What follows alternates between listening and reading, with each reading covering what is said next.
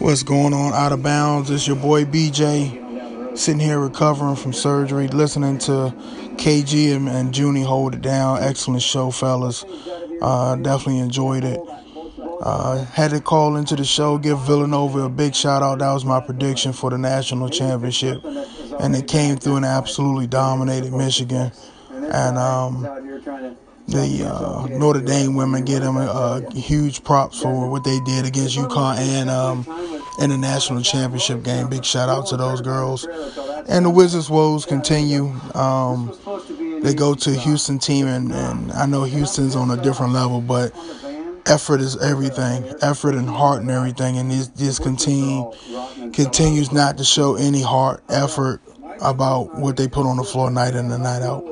But that's it for me, guys. I'll see y'all Thursday for Out of Bounds Podcast. This is BJ.